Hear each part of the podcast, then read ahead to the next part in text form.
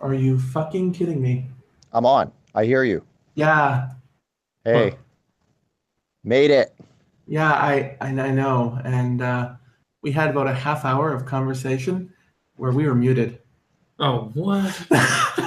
Oh shit. I'm Oh Fuck. shit. sorry. and we were live muted?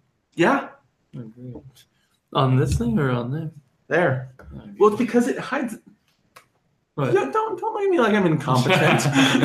no, I'm just saying, like, oh, that's unfortunate. yeah, I know because that was like really good conversation. Mm-hmm. And then Obviously, it's not then- recorded anywhere or anything.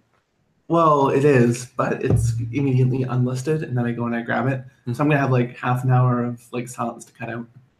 The the sounds that we produced was whatever recorded. We didn't record our dialogue anywhere else. No, unfortunately not, which is unfortunate. Which is funny because I was like, I'm just like, I should set up like a backup source at some point to do that, and we are going to eventually do that. Uh, we'll move over to Wirecast um, soon-ish, but there's usually so many problems with bringing in external sources, Mm-hmm. and that like it'll take 45 minutes just to get us good, Hmm. because that's how Wirecast works. Mm-hmm.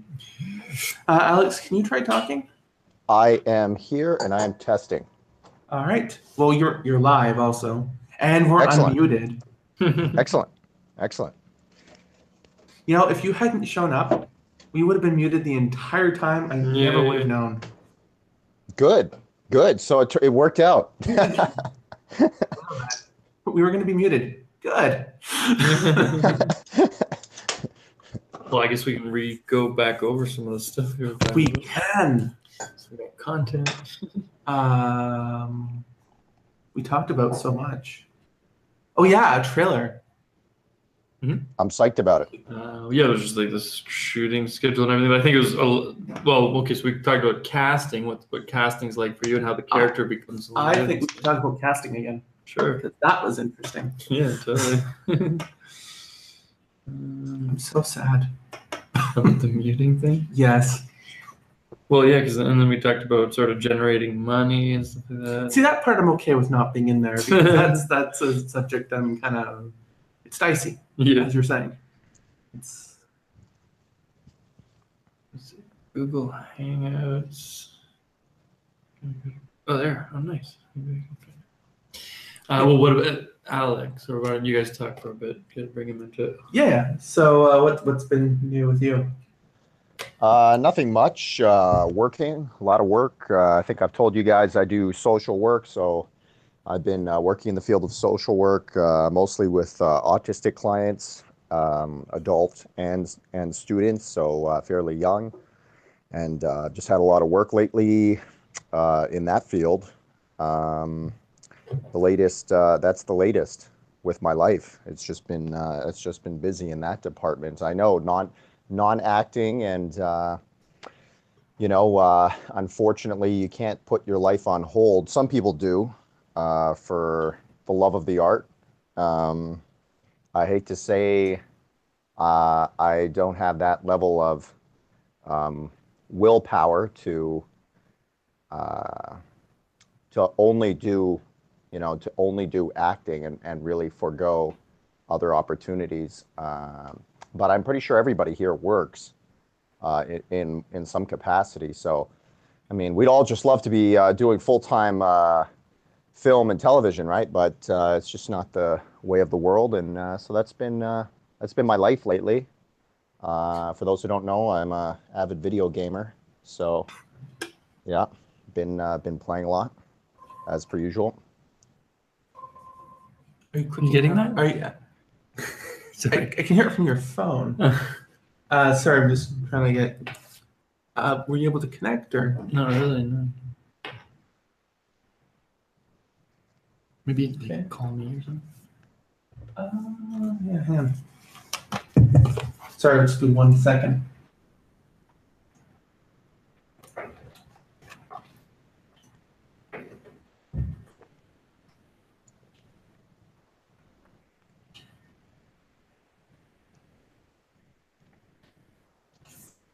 Uh, oh, sorry, is it okay?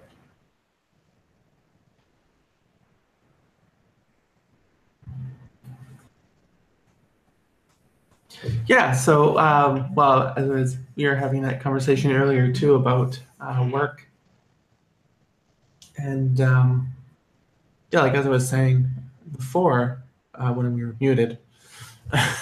yeah, That uh, like my job is, I'm lucky in that my job affords me sort of the opportunity to work on my things while I'm there.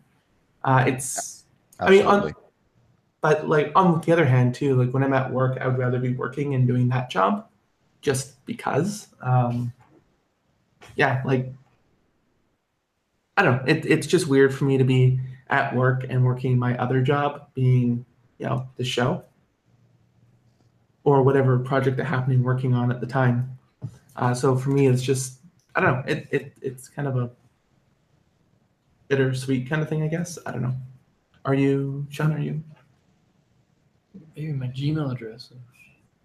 Oh, it was the wrong address. S H O N E M I L E dot com. Okay.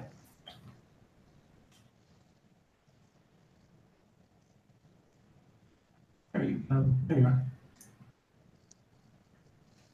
Okay. And in a moment, Sean should be able to hear you, Alex. Just make sure that you mute your microphone. Mute, mute my microphone. Not you. Okay. Sorry, not not you, Sean. Okay. Oh, that's Alex talking. Got him. There, you go. But you, thank you. Uh, very creative picture. Thanks. hey, Alex, have you been on one of these before? Uh, you know, I, I can't say I recall. I mean, uh, I I think it's possible that you and I did use this. I think when we had chatted, um, doing that live stream where we did the question and answer period. Yeah, it's um, yeah, we did the AMA through that. Yeah, I thought it was pretty effective. I like uh, even right now. I think like it's pretty cool because uh, every everything is clear. I I don't know how you guys can hear me with my uh, my headpiece, but uh, everyone's really clear, so it's uh, it's nice. Yeah, no, everything everything's good there. I was just curious if you had ever done one of these live streams before, and you haven't, so Yep. um, not our monthly one at least. I think the most actors we've had one, two, three, four in a shot. Not Lisa, Emma and Sarah and Michael and myself one time. Lisa was hopefully that she was hoping to be able to make it, but then she had to work uh, something she didn't think she had to work. So Hmm. uh, it looks like we have a pretty good turnout for our Wednesday one. So also on Wednesday, uh, January thirty first, we so in Canada Land, uh, one of our telecommunication companies, Bell, has this thing called uh, Let's Talk Day, where if you uh, text or call or like you tweet, use their hashtag or something, they donate a certain amount for every time it's used to mental health initiatives in Canada. So, given the content of our show, we're going to do for for that day, um, we're we're going to do a live stream just to chat Mhm. and sort of promote the mental health kind of thing. Mm. So it'll be interesting. But it looks like we have a pretty good turnout for that. We're gonna run with the theme of mental health. Yeah, I think it's a good time to chat about it. And I mean, there's certainly a lot to talk about, especially like if you want to talk about the show or things like that. Or Well, on a gray day like it is today, mental health wise, those people who have the SADs. Hmm. reminds of Seattle. Seattle. Rainy, gray, sort of depressing, suicide capital of the country. I was thinking more like Vancouver. It reminds me a bit of. It feels like a Vancouver winter out there right now. Oh, sure, yeah. Rainy, warm-ish. Mhm. I was outside earlier. I'm like, it's too bad that I have like video call earlier in the day, a live stream, and another video call later. As opposed to going outside. Yeah, as opposed to going outside and I don't know. Probably going outside just to go inside and go see a movie or something. well, yesterday and the day before, I hope you got out at least a little bit. I did why? That was beautiful. Yes, it was. I yesterday was Friday. I worked yesterday, so I had to go outside to go to work, and then go outside to go home. Did you go outside, Alex? Uh, trying to think. Uh, I don't think uh, I did spend much outdoor time. No. The question wasn't did you spend a lot of time outside. It was did you get outside. At all, yeah. Mhm. Mhm. Well, then in that case, the answer would be yes. Yes, I did, Very good. and I and I enjoyed it. And uh, a- you know, while we're while we're on the subject, uh, you know, I think it's really great that Bell is uh, doing an event like that because I think it's just important in this day and age. You know, in 2018, I mean, we've had the knowledge for a long time uh, with regards to all, all, all the varieties of, of mental health issues that people can have. Um, but I don't think people are knowledgeable enough still in this day and age about those things unless they've had uh, personal experience or uh, people they know who have uh, have had trouble with mental health. And so I think it is really great that uh, that Bell's doing something like that, and that we can be a part of, um, you know, really uh, uh, letting people know who do know uh, and who don't know um, that it is something that affects people's daily lives, and uh, and it's not just about people affected; it's their families as well and people who are close to them. Uh, Oh, so it's really important, I think, to to spread the knowledge about that, and I think uh, Bell's doing a great thing. And in fact, you know, I, I really think it should be even more widespread than that, where uh, where everybody talks about it and understands um, the way it works, because uh, I think it's an issue that people sort of, uh, you know, hide and uh, don't feel comfortable talking about. Um, so yeah, I just uh, just wanted to make that comment about uh, the event. No, and I totally agree. Uh, you know, we're slowly talking about this kind of stuff more and more, and trying to end the stigma of mental illness. Um, Mhm. You know, there's more to it, and like when people go, people use the words like, "Oh, someone is crazy." That, that's like too broad of a term. Hmm. I, I have my feelings about that because it's just like, well, what exactly constitutes crazy then? Like, Right. Sure. Well, I, I think that that is really, uh, I mean, dated if anyone uses that kind of language these days, because, uh, you know, I, I think in this day and age, there's no excuse not to know about the severity of, uh, of mental health and how it affects people. So, uh, yeah, I just think that kind of terminology, uh, you know, for anybody who still uh, genuinely uses that word, I think it's, it's just so dated. It's just so dated now. Well, there's even worse than that, of course. Like like retard in the '70s, it was a normal term, but today, actually, Even- even it in- brings even in the '90s, it was a fairly Mhm. common term still too. derogatory for sure. Yeah. Whereas in the in the '70s, potentially, it was that didn't even have the derogatory. I don't think connotation. It was it was just literally that's what they are, or whatever you want to say.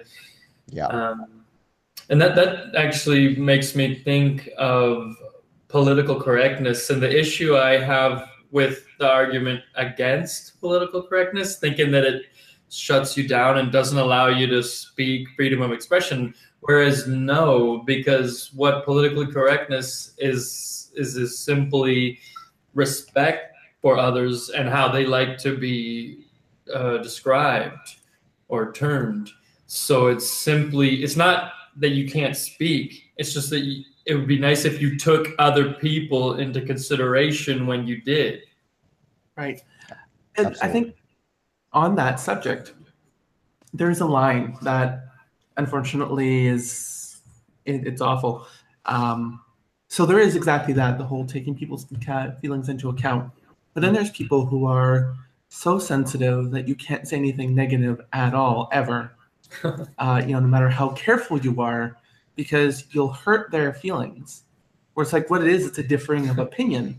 That's Mhm. okay as long as you're respectful about it. Mhm. But again, there are people who take that too far, and so that's why suddenly you have this whole political correctness is a bad thing because there are people who are idiots. Mhm. I, I don't. I think, yeah. I, okay, let's not use maybe not use that word because that just kind of shuts No. down the conversation. There are people who are overly sensitive for various reasons. Well, that's what you meant by idiots. Well, that's why I rephrased because if I say that, that just shuts down the conversation. It was As too broad a term.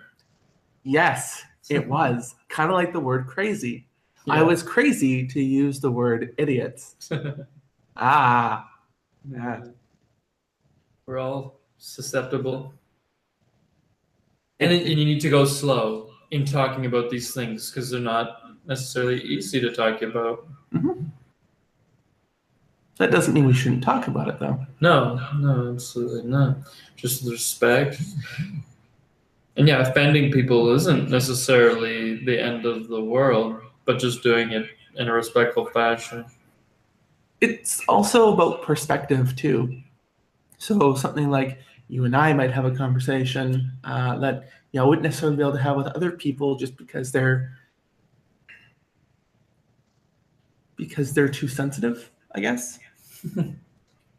uh, because some people you just can't have conversations without them getting angry. Hmm. But if you can have a you know a rational discourse with someone, um, you know, and, and keep things, even if I don't agree with someone, I can still learn something from them. And express to them that you don't agree. And then why? And I think it's if you don't agree, it's important to be able to back that up. It's just like present me with some evidence as to why you don't agree with me. maybe you know it's like i'll learn something maybe i'm wrong i'm okay with that yeah, totally. alex are you okay with being wrong Yeah. Yeah. I mean, it ha- it happens to everybody. It happens to everybody. It's, uh, but uh, the question is, uh, you know, how you deal with it. You know, and I think, uh, you know, it's like one of those things that everybody sort of hears or learns as a child, but there's so many adults who never really practice it, and it's sort of like uh, being a graceful loser or a good sportsman.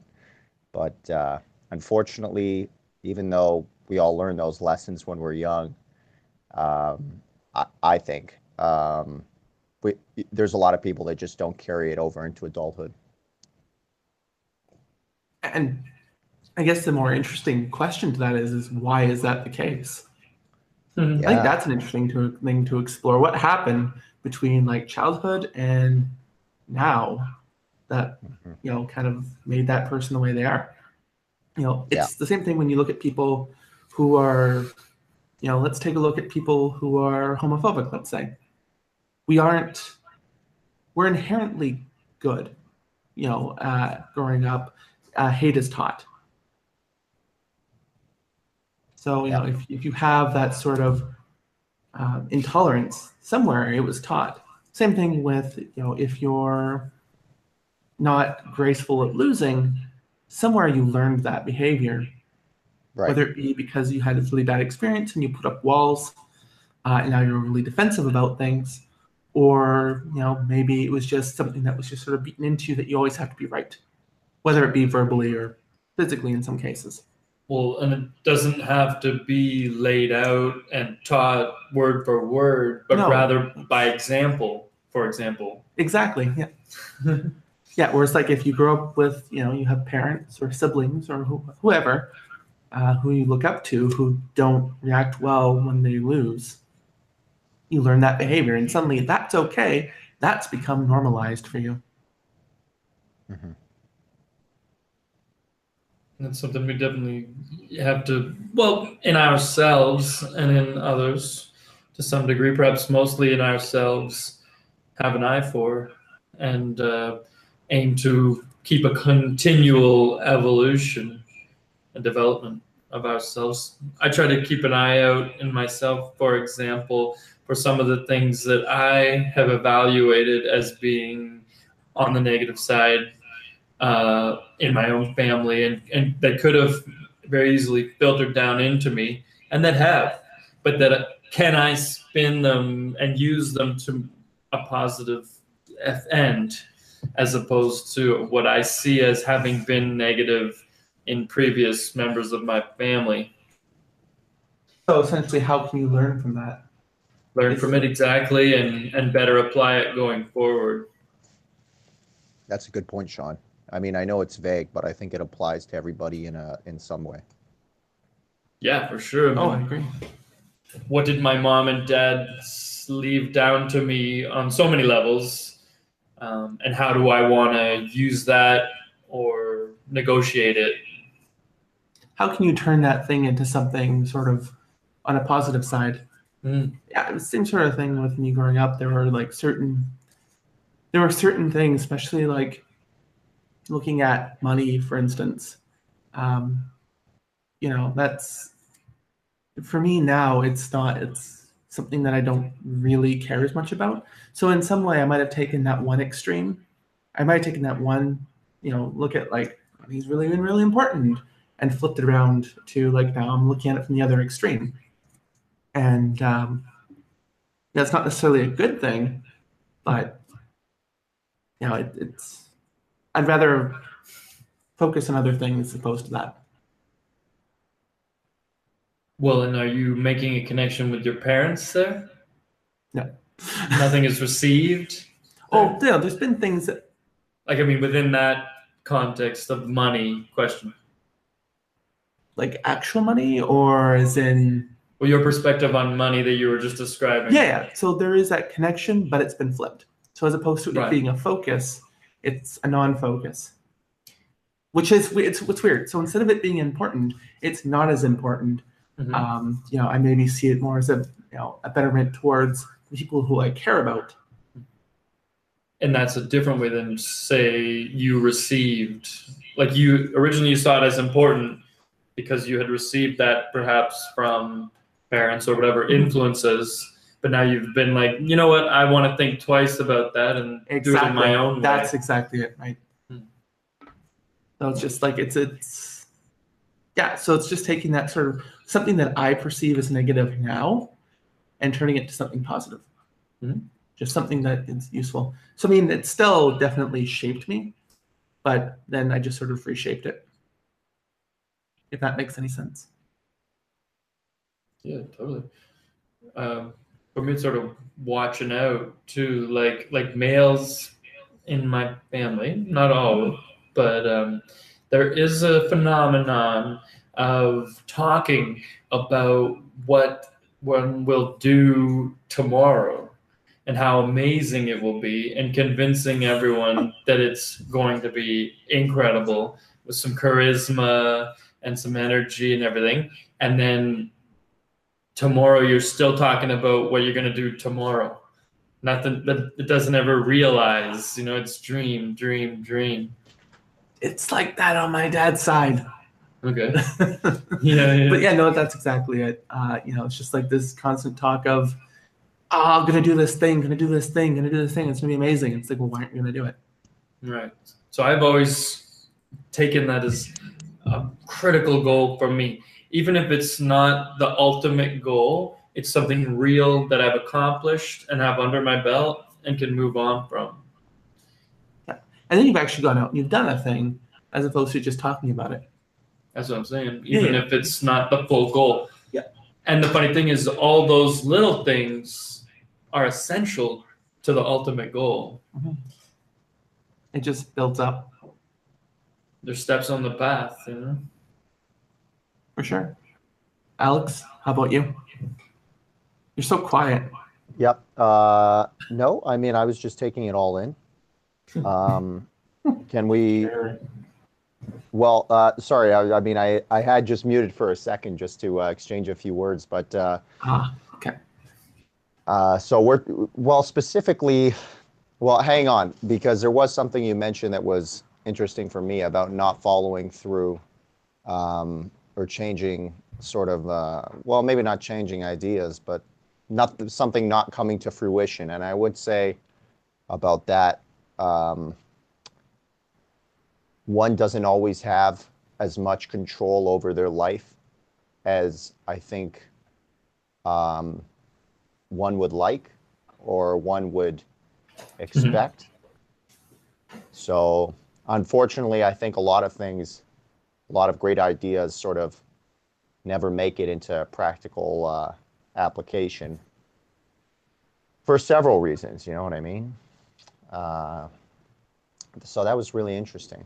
But if Well, we're that's a factor to play with, of course, um, but not an excuse, right? No, I was Not- gonna you're right. like Not an like- excuse. Not an excuse. Yeah.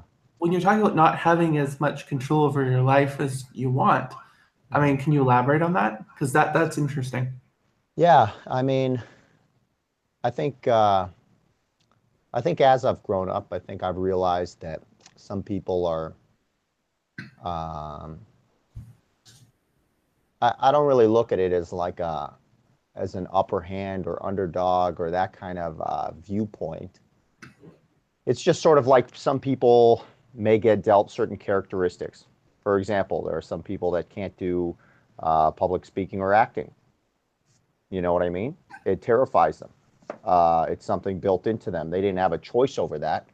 Uh, so that really limits their ability to say, want to become an actor or do something like that. Let's just say. Uh, that's just like a, that's sort of a, a really simplified example um, of something that one doesn't have control over. You know what I mean? Like uh, your own your own characteristics that might limit you and your your ability to do a certain thing.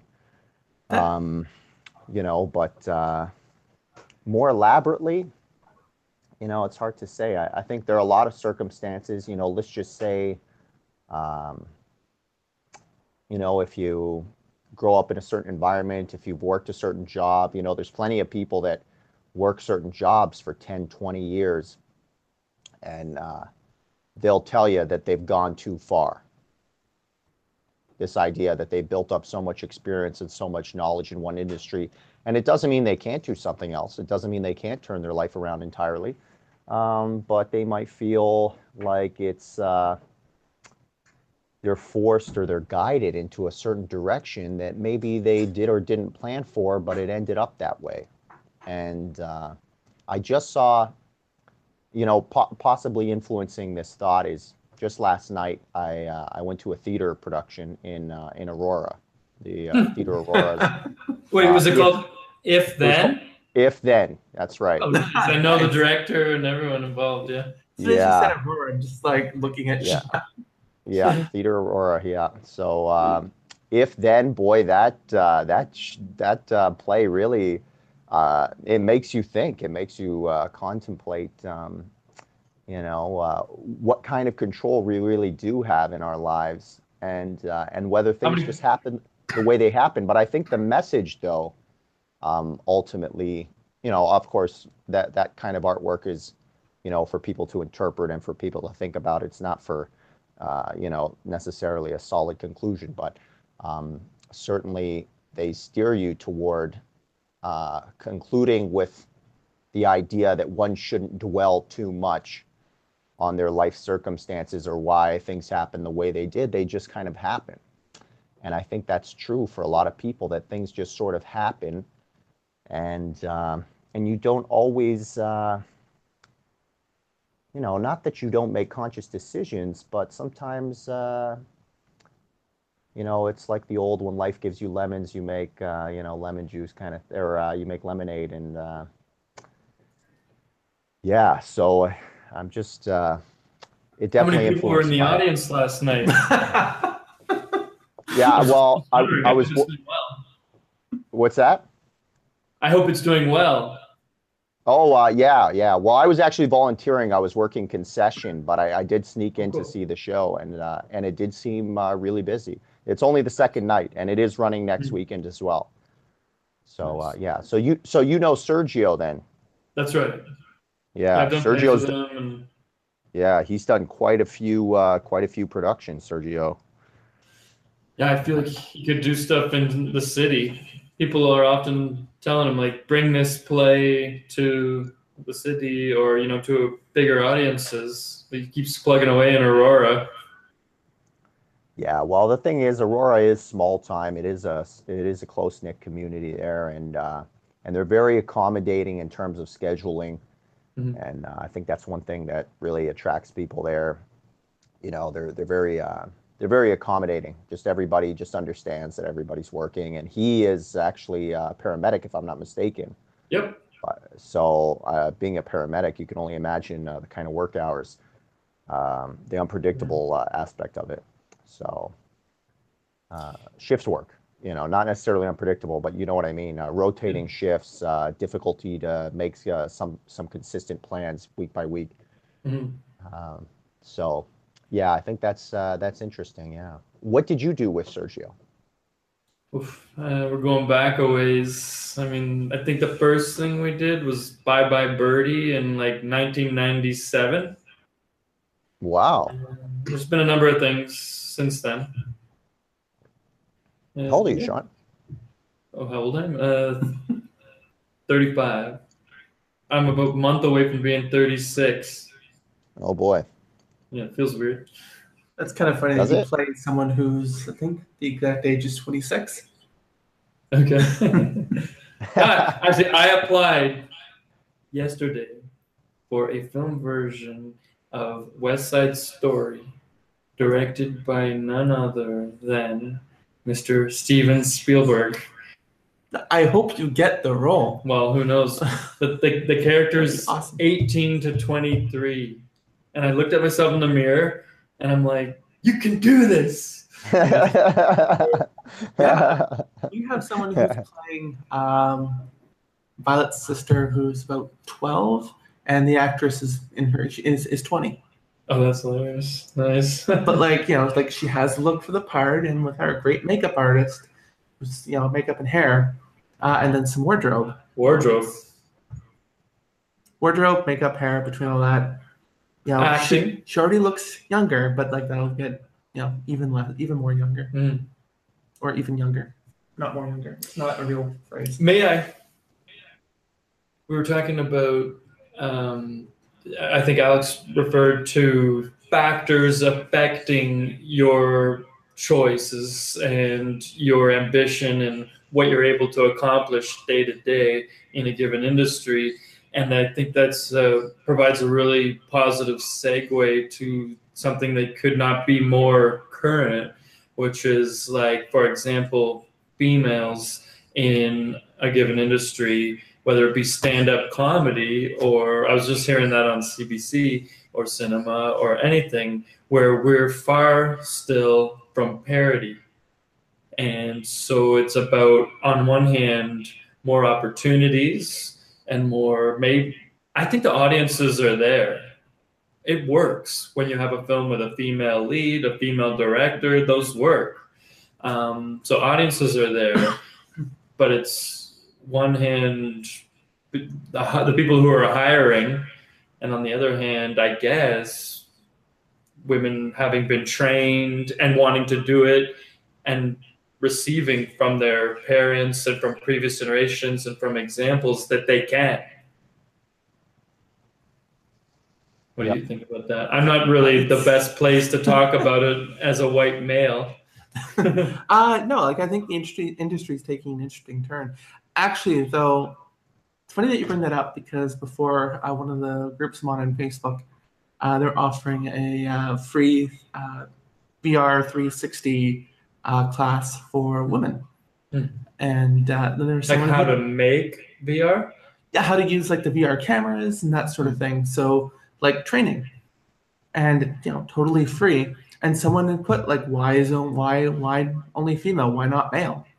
Uh, this goes back to another interesting post that someone had made, commenting like uh, they were on a VR set and there's maybe one person that they know who does directing for VR, one person, or one female who does directing for VR, uh, one female who knows how to use the camera, and that's it. It's mainly a male-dominated industry, like Mm. part, and it's huge that way. So it's this whole thing to try to get more uh, females trained with VR, uh, directing, using their camera, using the cameras. So things like that. But then you still have the people who you know are just like, well, why can't you be all inclusive and have us too? Like, Mm. well, you know, have you seen the state of the industry? Like, I mean, even things with like, you know, um, with the Golden Globes that just happened. Was that the Golden Globes? I think it was the Golden Globes. Hmm. Uh, with, oh no, it was the Canadian Screen Awards. That's what it was, and they have like finally had a female cinemat- uh, cinematographer Oh nominated. wow. And I don't. I think that's the first time that's happened. So you know, like, and that's sad that we have to make a big deal about that Mhm. because, like, that we sh- there should be. This shouldn't have been the first time this happened. Mhm. So I don't like. I like the shift that's slowly happening. Well, that's it. I mean, the fact that it's never happened and should have already isn't a reason to not do it now. And hopefully it becomes more and more regular. Well, that's exactly it. Like, if we should make a big deal of it because it, it is a big deal that it happened. Mm. But at the same time, like, it should have happened before. Um, you know, so it, it should be a more commonplace thing. So hopefully we start, you know, that starts to keep, you know, we keep going in that direction. We're going in a good direction. Um, even with the whole Me Too uh, movement as well. With Oh, like huge. every, with everyone, what's that? It's huge, obviously. yeah and like with everyone who's coming forward uh, i won't dive into that because i have mixed feelings about that Well, it's funny too because my girlfriend works at a nuclear facility as a welder in the Boilermakers Union, and she's there's not that many females, and it's there's no question of her capacity, whether she got in or not. A little bit easier because she was a female. Regardless, she's earned her way, and she wouldn't still be there if she wasn't good regardless of her gender. That being said, they don't get a lot of females who try to get into that. And um, so that's an aspect too. Is like, yes, we want gender parity in given in all domains, um, but there's a number of factors that might slow that down yet for a while. and uh, that actually gives us it's a really good point uh, the fact that not a lot of females have tried to get in uh, Hmm. you know you have to wonder then would the numbers be higher if more people who are if more women who are of higher quality uh, applied? Like people who Hmm. if more women who deserve to be there applied. Hmm.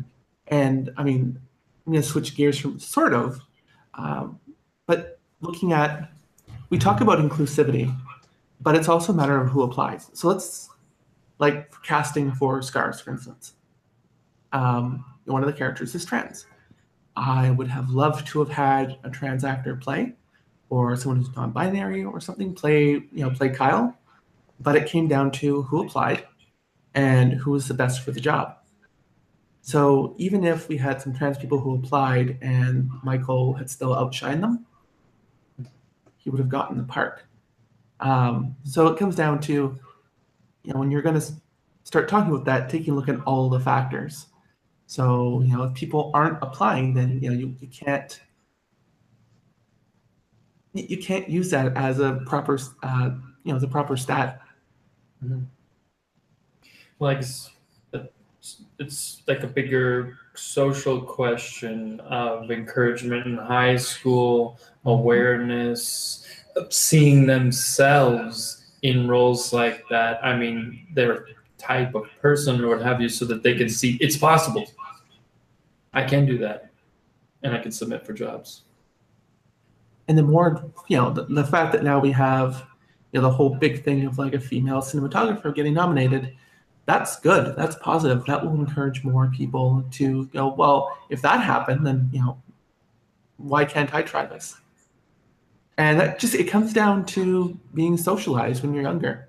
Mm. You know, everyone's being put into the role. So I'm curious as to see where the next 20, 30 years ago, now that we have a new generation being socialized considerably differently than, say, you and I.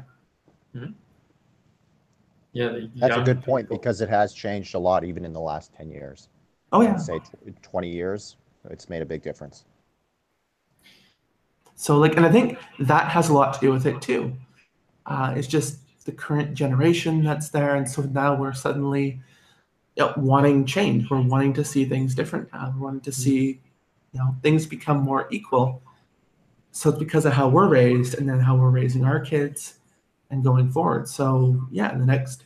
So when you start thinking about it that way, it kind of feels nat- like a natural progression. That this is happening. It starts to feel a little bit more normal, I guess, natural.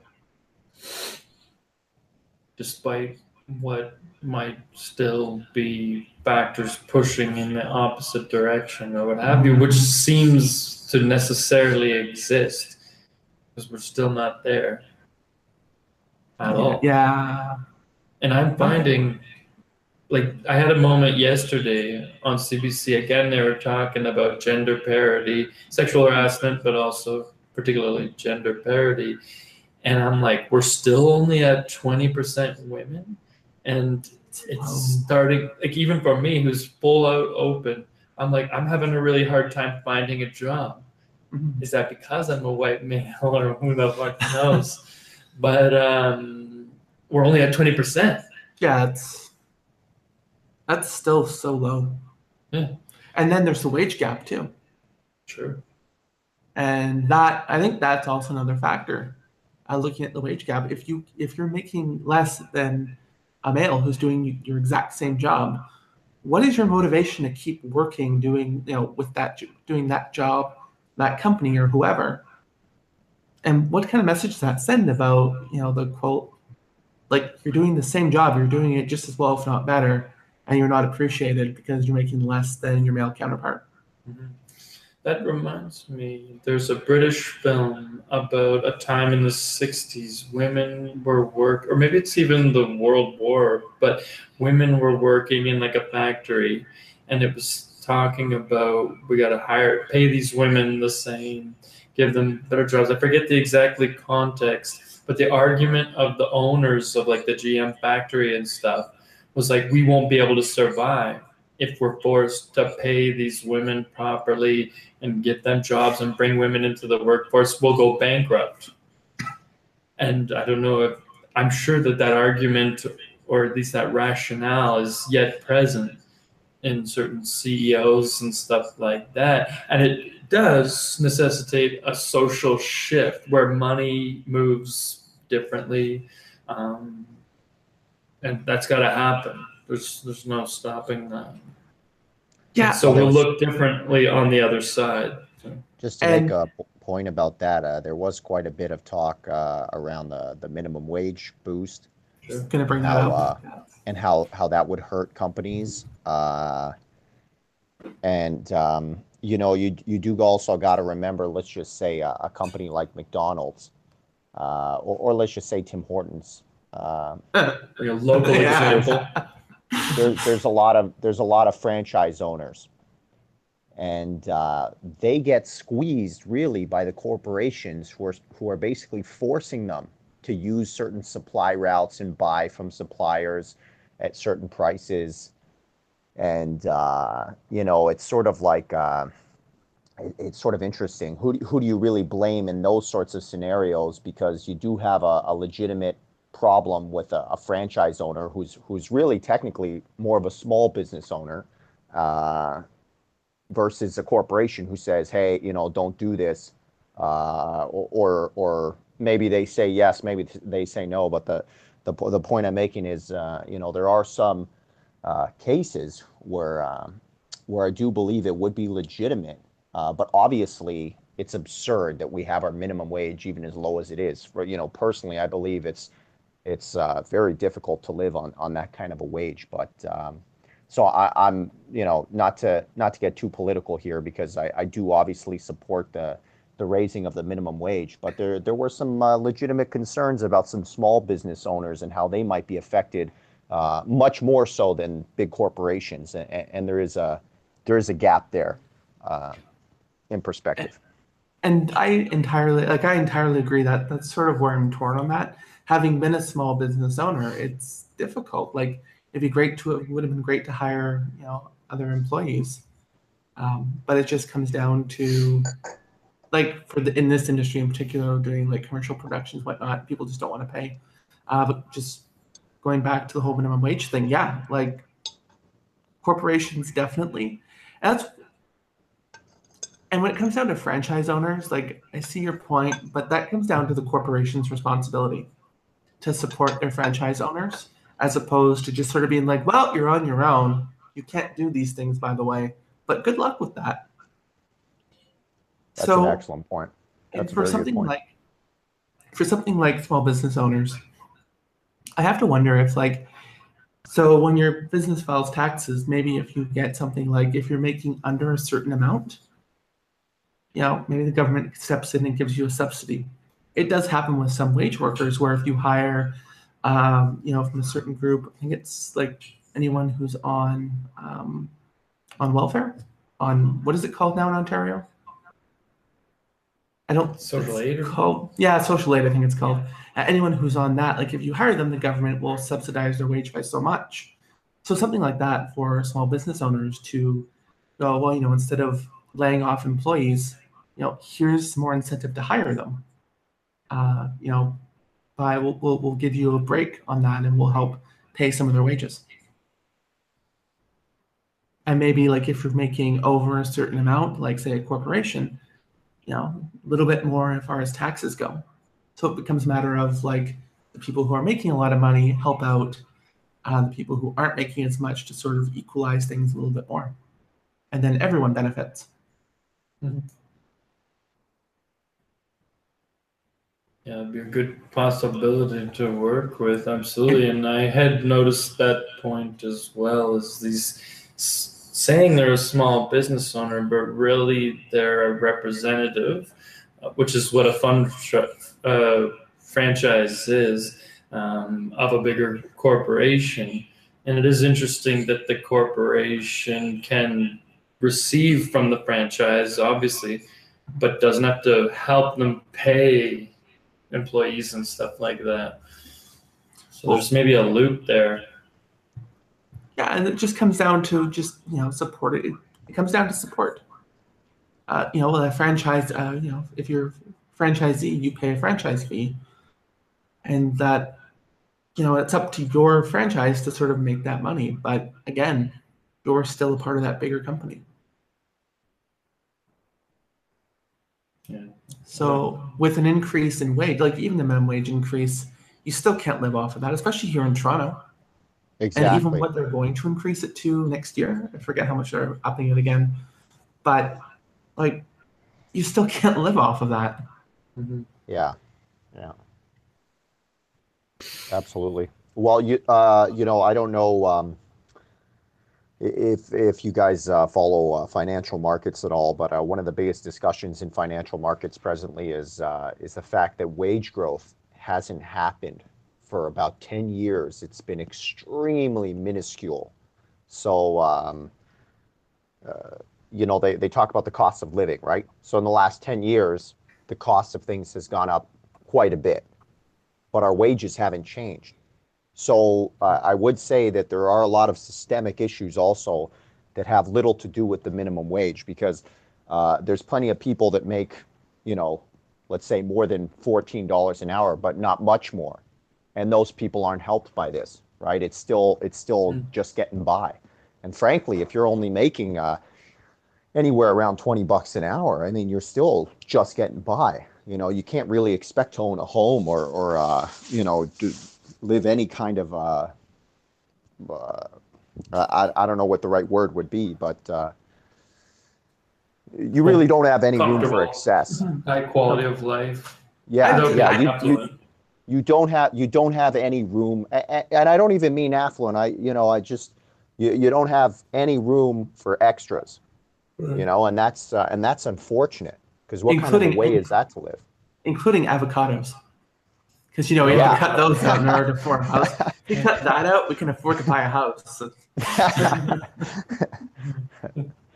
Yeah. Luxury products. yeah, yeah lux- luxury products sure but uh but i mean then you got to think about what what's a luxury product you know isn't it reasonable for someone to to have a goal of owning a home in their lifetime you know owning a home and having uh, uh, cars aren't uh, you know uh, super old and breaking down isn't it reasonable to expect that the average person should be able to afford uh, those types of things but i'll tell you anywhere around toronto the average person can't you know what I mean? So there's there's definitely deeper problems than the minimum wage when it comes to what people are getting paid. Uh, but at least I believe it's a step in the right direction. Uh, and unfortunately, though, uh, really wage growth comes from uh, things that we talked about: corporations being responsible and sharing their wealth. Oh, that's a, that's a heard- difficult subject. Yeah. You heard about like guaranteed basic wage or what have you? I They're doing it in Switzerland. Germany wants to do it. see that's the uh, Ontario went and they tried doing a thing and it was stupid. uh, Switzerland and Germany, um, you know, they did it. It's fantastic because everyone gets this base, and not just you know. Whereas here, when they ran the pilot, um, I wasn't living on here at the time, but it was like if you fell under a certain income bracket, that's when you got basic living, and it was like a replacement for Ontario Works, which is what that system's called. Thank you, Static Echo. Um, but yeah, it, it's That's sort of what Alex is talking about when you say what you just said. Ontario tried is trying to bring up the lowest, but not affecting the ones that aren't the Exactly. lowest, which is still having challenges. which is what the which is what the minimum wage increase is doing but like that doesn't help me with Mhm. like just looking at that like that doesn't help what i make at work which i mean i can live but i'm still kind of living paycheck to paycheck Mhm. so as you look around my apartment um, Well, if anyone could do that, it would be Canada. Yeah, I mean Switzerland and Canada. yeah i mean we should be able to do it and there isn't much there isn't really a reason why we can't i mean even if you take a look at like our medical costs yeah we have this whole free healthcare thing but i mean you're still doing things like i have an ambulance bill that i paid for like that i have to pay for that you know when i i i'm not the one who called like it was necessary Hmm. and yet i'm still being charged it Hmm. uh, you know ontario health insurance only covered so much Hmm. so it's like why like it's not really free healthcare. Uh, you're still paying for stuff. You know, dentists, you still have to pay for that. Drugs, Mhm. you still have to pay for that, no matter how necessary. So we still have a lot of problems. That's a, that's a really uh, that's a really good point. That that those uh, those sorts of gaps I think are are things that people don't really realize or don't really think about. But that really puts a strain if you don't have any excess money, and there are tons of Canadians who don't have excess money. Uh, so, yeah, Yeah, no, it's yeah, it silence. um, Should we steer towards Yeah, think- uh, a more happy ending? I I think we kind of should. Uh, so Sean, update us on your chocolate milk. Oh well, yeah, the chocolate milk is done. Today I had dark chocolate. Decided to go upscale. I'm living on luxury products, you know. Speaking of luxury products, nice, yeah, very, Yeah. very nice segue. Um, and because we were on mute before, as I was saying, last time we did this, Mm. you failed to update people and left anyone who listened wondering. Do you know how many emails I got about that? yeah. None. Oh. But um, I did finish it last time. It does not take me long to finish an entire chocolate milk. And that time, I think I had like a two and a half liter or something like that. that thing was huge. Whereas today it was just kind of it was small. well, it's pretty darn rich today, so All right. I don't know how much you can take of that. I still expected more from you. I'm disappointed. Well, I, you haven't even started. This guy, this is milk chocolate covered nuts and raisins. Yeah, I'm a little surprised you haven't started that. Saving it for home. I didn't want to like fill the radio with like. As you took it right now, you don't care. Yeah, and you know what? It wouldn't have mattered if you did it like during the first half hour because no one would have heard it. no, you're right. Um, Well, we would have missed that opportunity. So now we got it. It's a bit of a climax for today's show. Yeah. Alex, how about you? Are you drinking chocolate milk or vodka Uh, or eating? uh, you know what? Uh, no, uh, but I am a chocolate eater, and uh, my presently my fa- my favorite convenience store chocolate is the uh, Cadbury. Um, so this would be the the makers of fruit and nut bars, and it's the same line except they have all kinds of flavors now. I don't know if you've seen them. They're they're purple wrappers, and uh, it's it's called the coconut and cashew. And uh, keep an open mind. If you don't like uh, chocolate and coconut, don't worry, don't fret. You still have to try it because it's just fantastic. A Yeah, top I, top- I love that stuff. I, Top I shelf chocolate bar, the coconut and cashew from Cadbury. It looks like the fruit and nut, but it's the coconut and cashew. do you uh, remember the Bounty chocolate bar? It still exists. Remember, I'm pretty sure I just, I'm pretty sure I had one in the last couple of months. I Oh, I haven't that. seen a Bounty chocolate bar in a while, but I haven't looked for it necessarily. Oh, Uh, look look for it. I, yeah, I've had I've had in uh, in university when I had no limit on my chocolate eating. Uh, you know, I would have like a chocolate bar a day. So I I got my fair share of exploration when it came to chocolate bars. And uh, yeah, once in a while I'd have a bounty, and I had one not that long ago. I think. Actually, that was my grandmother's favorite chocolate bar, and she just passed in the last few Oh. days. Sorry Oh. to hear that. Yeah. Yeah, sorry to hear. She had a very full, long life. It seems like everyone I tell about it is sadder than anyone among my family. I mean, obviously, very sad, but at the same time, celebratory. Like, she did a full life, she was ready to go, and uh, she herself would be making jokes at her own funeral. I'm 100% sure. That's awesome. I mean, that it's so it's sad, but it's also like nice that she had that full life. Oh yeah. Yeah. If you see on my Facebook and Instagram, I did a collage of images from her life because we have pictures from when she was four Wow. in like 1926 Wow. wow. Toronto. Yeah. It's a little bit of a history of Toronto because she was always That's in cool. Toronto. That is cool.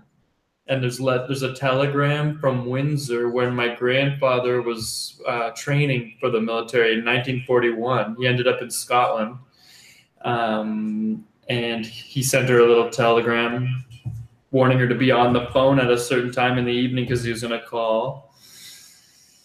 It's cool, you know. You see a life, someone's life. I said, I said, rest in peace, Grandma. You earned it. Oh. Oh yeah, I, I saw I saw that. Yeah, yeah. oh, that's cool.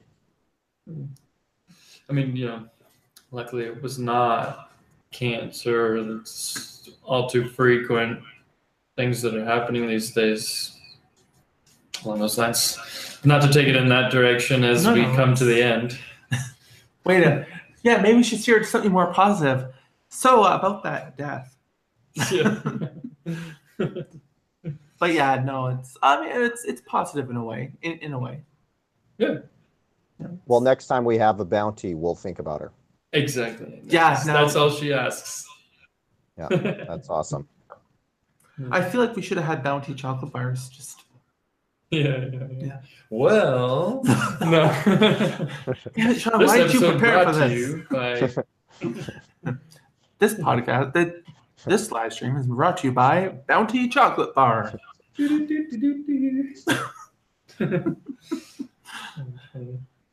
Um, but yeah, so um, on Wednesday at 1 p.m., we are doing that Bell Let's Talk podcast or uh, live stream. I don't know what we want to call it that. I mean, it's not really in conjunction. It, it's on the day of, but it's not really part of Bell. Sweet. But yeah, we'll call it our mental health live stream or something. But yeah, I'm so there'd be a fair amount of cast members there. yeah, um, not necessarily cat all cast, but there is some crew as well. Oh, cool. Um, our social media person is going to be there. Uh, assuming that people don't at the last minute go, I can't make it for whatever reason. Yeah. But I mean, it looks like it'll be a fairly good turnout. I don't know if it'll be our biggest. I mean, this one was initially set out to be our biggest, and then things happened, Mm. and now it's just three of us. One of whom took forever to get on. Yes, uh, I was on mute. Shut up. I was watching you from the sides. I took so long because at your house and I was like looking through your window, but you didn't see me. That's why I took forever. Then I had to get home.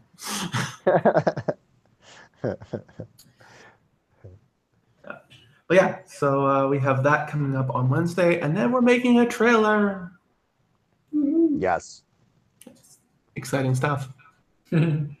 I did cut my hair, by the way, so uh, it you has grown. It has grown back a fair bit, but um, you know, uh, you can expect a, a slightly, slightly more refined Richard. All right, well, I need to recast Richard now. Thank you for that. You never did trim that beard. I mean, we raised a bunch of money, and that beard should have just gone.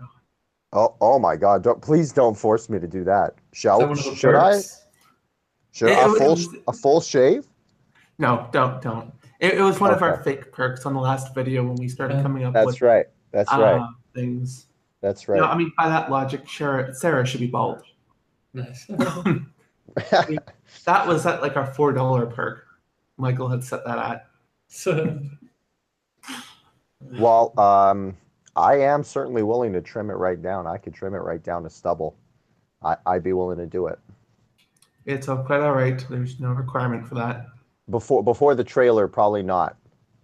No. Maybe, maybe post trailer, possible. save that for the, the full on series. We'll, we'll save that for season So two. you're making about me that? reshoot things, then essentially what you're saying. Don't me reshoot things. No, we'll end up reshooting it just because. All right. Alrighty, well I think that's going to wrap it up for us here. Uh, come back again on Wednesday at 1 p.m. Awesome. Yeah. Oh, alrighty.